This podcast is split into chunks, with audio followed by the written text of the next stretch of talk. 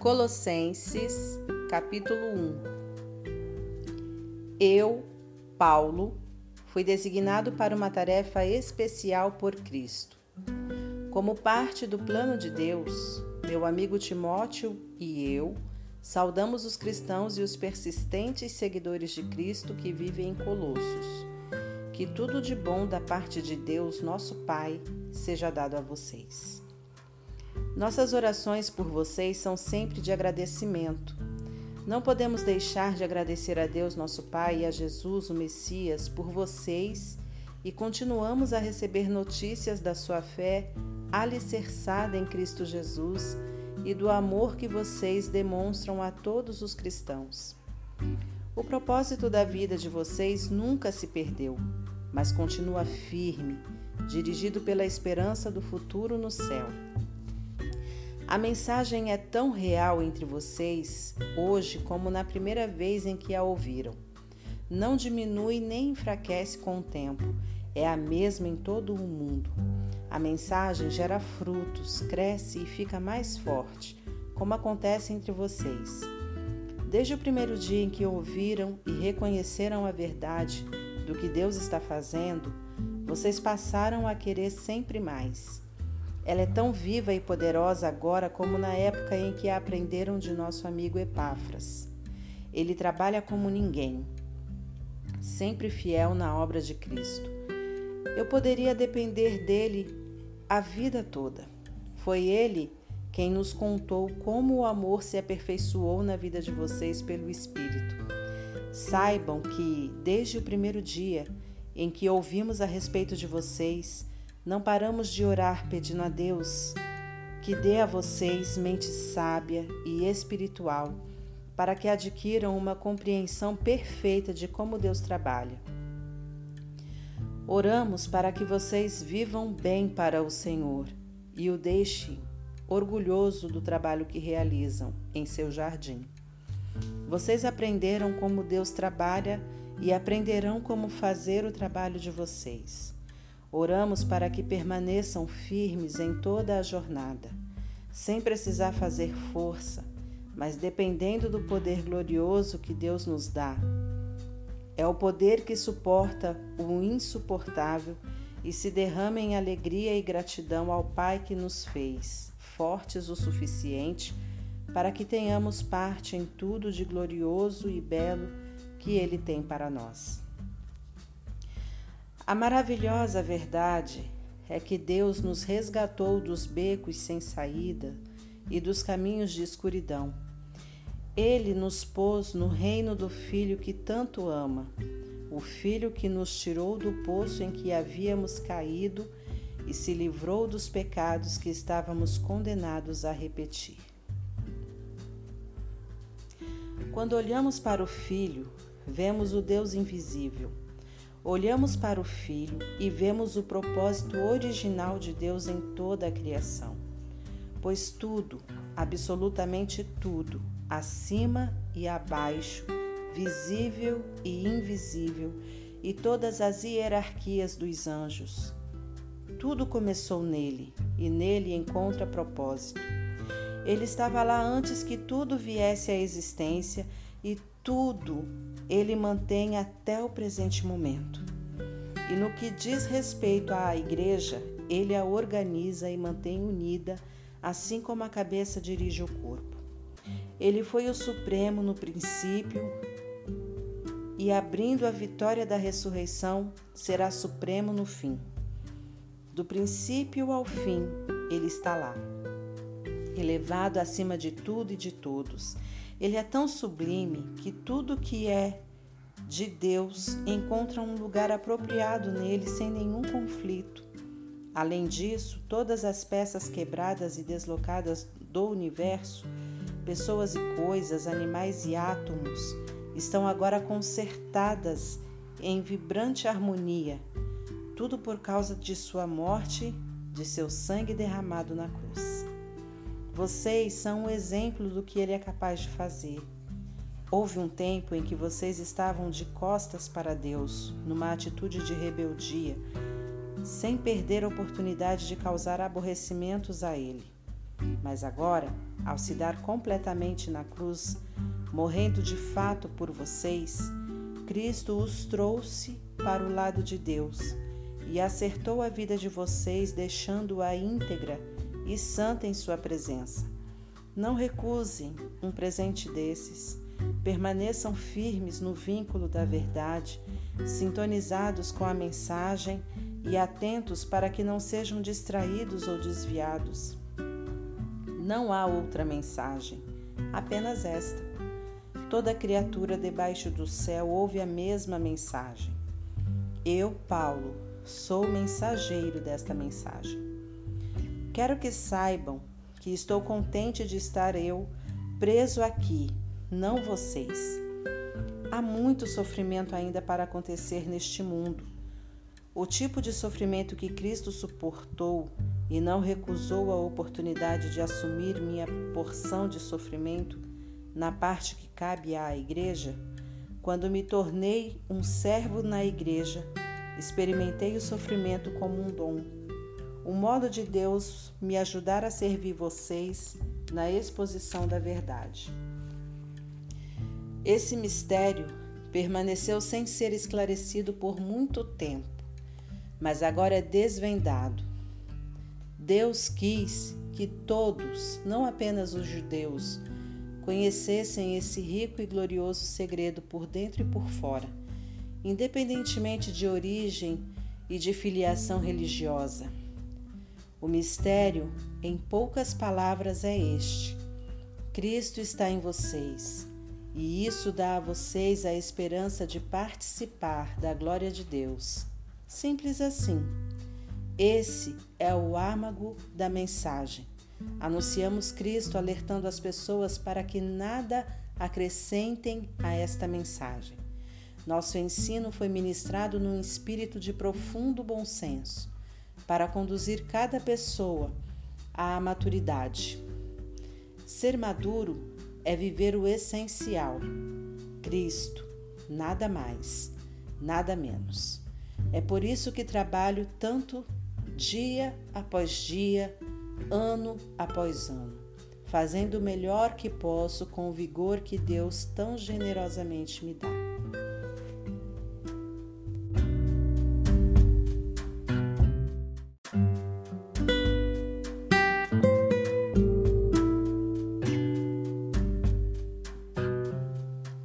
Capítulo 2 Saibam que continuo a trabalhar o mais que posso por vocês e também pelos cristãos de Laodiceia. Poucos de vocês me conhecem pessoalmente, mas isso não faz diferença. Estou do lado de vocês, junto com vocês. Vocês não estão sozinhos. Quero vocês unidos numa vida de amor, em contato com tudo que se pode saber sobre Deus. Assim terão a mente confiante e em paz, concentrada em Cristo o grande mistério de Deus. Todos os ricos tesouros da sabedoria e do conhecimento estão incrustados, incrustados neste mistério. E o mistério foi revelado a nós. Digo isto porque não quero que ninguém os induza a alguma busca inútil do que chamam de mistérios ou o segredo. Estou muito longe, é verdade, e talvez vocês nunca me vejam, mas acredite, estou do lado de vocês. Estou satisfeito em como vocês têm conduzido tudo de modo cuidadoso e ordeiro e estou impressionado com a substância da fé que vocês têm em Cristo. Meu conselho a vocês é simples e direto. Prossigam com o que receberam e vocês receberam Jesus Cristo, Senhor. Agora vivam nele. Vocês estão profundamente enraizados, bem fundamentados nele e conhecem o caminho da fé. Agora façam o que aprenderam. A aula acabou. Deixem os livros de lado e comecem a vivê-lo, e que a vida de vocês transborde em ação de graças. Cuidado com os que tentam deslumbrar vocês com belos discursos e linguagens pseudo-intelectual. Eles querem envolver vocês em discussões intermináveis que não servem para nada. divulgam suas ideias por meio de tradições vazias de seres humanos e superstições vazias de seres espirituais. Não é esse o caminho de Cristo. Tudo que é de Deus tem expressão nele, de modo que vocês podem vê-lo e ouvi-lo claramente. Não precisam de telescópio, de microscópio, de horóscopo para compreender a plenitude de Cristo e o vazio do universo sem Ele. Se vocês o buscam, a plenitude dele os alcança. Seu poder abrange todas as coisas. Entrar nessa plenitude não é algo que se possa entender ou conseguir. Não é algo que a obtém com a circuncisão ou com a observância de alguma longa lista de regras. Não. Vocês já estão dentro. Sim, dentro. Não por meio de algum ritual secreto de iniciação, mas pelo que Cristo já fez por vocês, destruindo o poder do pecado. Se estão à procura de um ritual de iniciação, vocês participaram de um quando foram batizados. Estar sob as águas foi o sepultamento da velha vida de vocês, ser levantado das águas foi a ressurreição. Deus ressuscitou vocês como fez com Cristo. Pense nisso. Todos os pecados perdoados, a lista toda apagada, a velha ordem de prisão cancelada e pregada na cruz de Cristo. Ali, ele desapossou todos os tiranos espirituais do universo de sua autoridade falsa e os obrigou a marchar humilhados pelas ruas. Portanto, não se submetam a ninguém que os pressione por causa de detalhes, como dieta, modo de cultuar ou dias santos. Todas estas coisas são apenas sombras das coisas que haveriam de vir. A substância é Cristo. Não tolerem os que, tentem, os que tentam governar a vida de vocês, exigindo reverência e insistindo em que vocês se junte a eles em sua obsessão por anjos e visões. É tudo conversa fiada. Eles não têm nenhum contato com a fonte da vida. Cristo que nos reúne a todos numa única peça, e seu fôlego e seu sangue passam através de nós. Ele é a cabeça e nós o corpo. Só teremos um crescimento saudável em Deus se Ele nos nutrir. Assim, se com Cristo vocês deixaram para trás aquela religião pretensiosa e infantil, por que agora se permitem intimidar por ela? Não toquem nisto, não provem aquilo, não cheguem perto daquilo. Acham que essas coisas que hoje estão aqui e amanhã desaparecem são dignas de atenção? Ditas em voz alta, estas ordens podem impressionar. Chegam a parecer religiosas, evocando humildade e sacrifício, mas não passa de outra forma de autoprojeção, de parecer importante.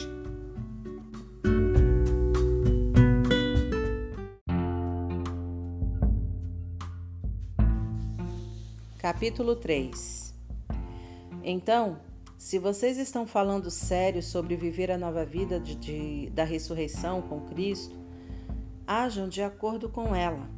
Busquem as coisas norteadas por Cristo.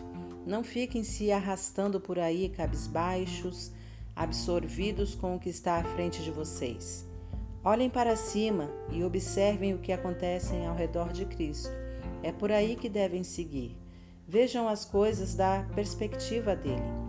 A velha vida de vocês está morta, a nova vida é a vida real.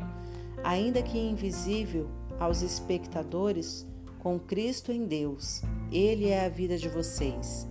Quando Cristo, a verdadeira vida, aparecer de novo na terra, o ser verdadeiro e glorioso de vocês vai se manifestar também. Enquanto isto, estejam contentes com a obscuridade como Cristo. Isso significa eliminar tudo que esteja ligado ao antigo caminho de morte, promiscuidade sexual, impureza, imoralidade, fazer o que quiser quando bem entender, apegando-se a tudo que atrai a sua imaginação. Uma vida assim é moldada por coisas materiais e sentimentos maus.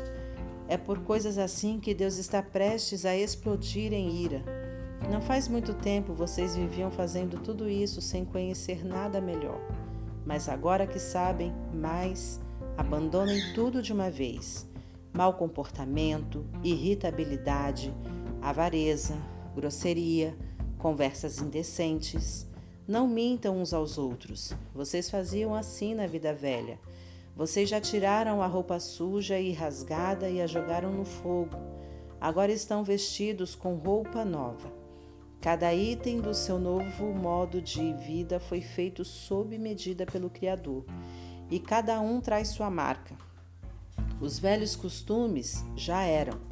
Palavras como judeu e não judeu, religioso e sem religião, ter passado por ritual ou não, bárbaro e estrangeiro, escravo e livre, não significam nada. Agora, tudo é definido por Cristo. Tudo está incluído em Cristo. Portanto, já que foram escolhidos por Deus para uma nova vida de amor, vistam a roupa que Deus preparou para vocês: compaixão, bondade, humildade, autocontrole, disciplina. Sejam moderados, satisfeitos com o segundo lugar, rápidos em perdoar uma ofensa. Perdoe tão rápida e completamente quanto o Senhor os perdoou e, a despeito do que mais vestirem, revistam-se de amor. O amor é a roupa básica de vocês para todas as ocasiões. Estejam sempre vestidos com ela. Que a paz de Cristo guarde vocês em sintonia uns com os outros. Nada de sair por aí fazendo o que quer. Cultivem a gratidão. Que a palavra de Cristo, a mensagem, esteja no controle de tudo. Deem a ela todo o espaço da sua vida. Orientem uns aos outros usando o bom senso e cantem de coração para Deus. Que tudo na vida de vocês, palavras, ações e tudo mais, seja feito no nome do Senhor Jesus, com ação de graças a Deus, o Pai, a cada passo do caminho. Esposas, compreendam e apoiem o marido, submetendo-se a eles de forma que honre o Senhor. Maridos, amem a esposa, não hajam como aproveitadores delas. Filhos, façam o que seus pais mandam, isso alegra muito ao Senhor. Pais, não sejam severos demais com seus filhos, pois acabarão esmagando o espírito deles. Empregados, façam o que for dito por seus patrões. Não façam apenas o mínimo exigido, e sim o melhor que puderem. Trabalhem de coração para o real Senhor de vocês, para Deus, pois serão plenamente recompensados quando receberem sua herança. Lembre-se de que no fim das contas, o Senhor que vocês estão servindo é Cristo. O empregado mal-humorado, que só faz trabalho de má qualidade, terá de prestar contas. Ser um, ser um seguidor de Jesus não cobre o serviço mal feito de vocês.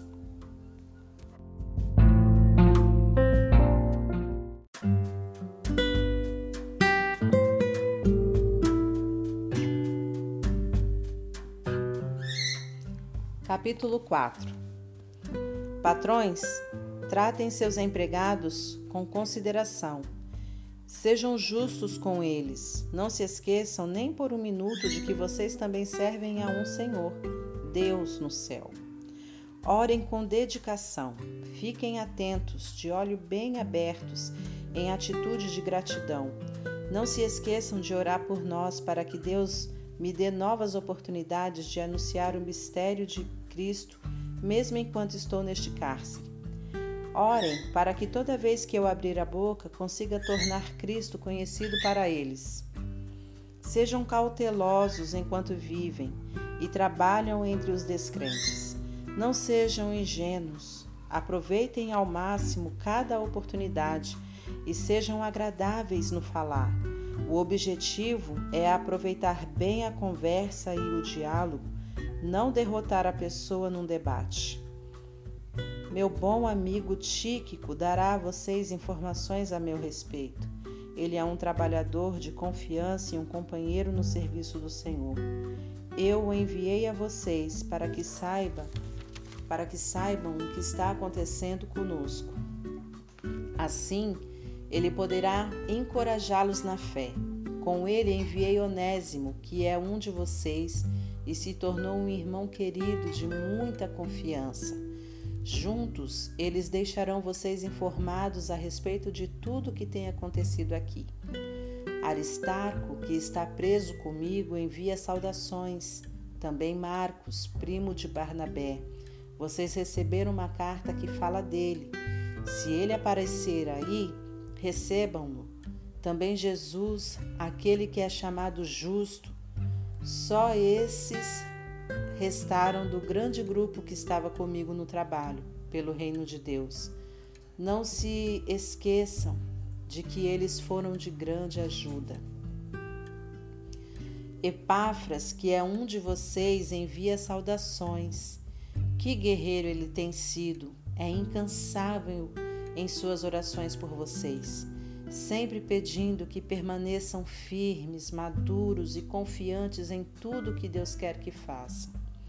Eu o observei de perto e posso afirmar que ele tem trabalhado muito por vocês e por todos os de Laodiceia e de Hierápolis.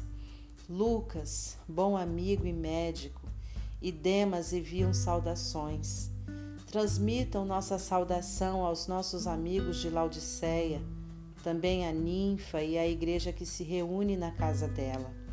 Depois que esta carta for lida por vocês, providencie para que seja lida também em Laodiceia e leiam a carta que enviei a Laodiceia.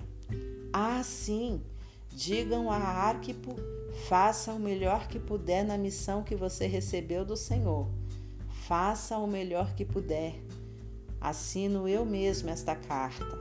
Paulo, Lembre-se que estou na cadeia e orem por mim. A graça seja com vocês.